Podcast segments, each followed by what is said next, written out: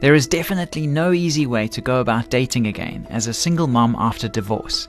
If your child has been separated from a parent and is now being introduced to your new potential partner, this can be extremely scary for them, and you can be sure to be met with some adverse behavior and ridicule.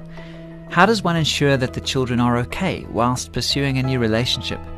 We'd like to offer some input into this kind of situation and help you to understand things a little better from your child's perspective.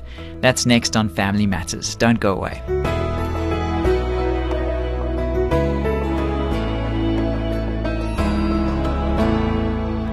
Hi, I'm Graham Schnell for Family Matters, where we offer practical advice from Focus on the Family.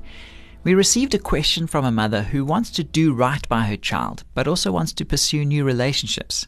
She asks, as a divorced woman, what can I do about my young child's resistance to my efforts to develop relationships with men and to have a social life outside of the home? My son simply doesn't like to share me with anyone else. How can I best explain to him my reasons for desiring adult male companionship? He disliked my last boyfriend so much that I was forced to end the relationship. Complete resolution may not be possible, but you can make things a little easier if you can look at the situation from your child's point of view. It's only natural that he wouldn't want you to become involved with another man. No one can replace his dad, and to his mind, that's exactly what you're trying to do. In speaking with single parents about dating, we usually suggest that they don't involve their children in the process until the relationship is well established and the couple is seriously considering marriage.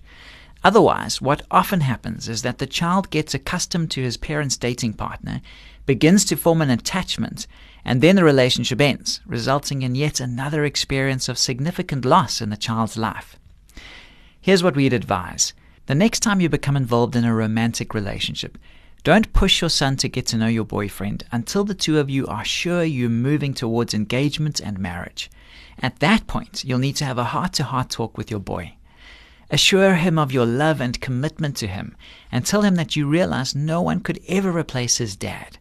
Explain that you don't expect your boyfriend to be his father, but that because you love him very much, you want him to have a place in the family as well. Take it slow. Introduce your child to the new relationship gradually. Don't expect instant bonding, and don't pressure your son and boyfriend to become instant buddies. You might start by including your boyfriend in some activities that your son enjoys, like soccer, bike riding, or watching a ball game. Above all, you should carefully consider whether the man you're dating has what it takes to become a positive influence in your child's life.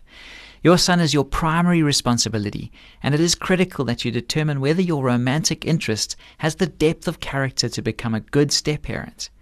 You mentioned that your son didn't care for your former boyfriend. It's important to ask yourself exactly why this was the case.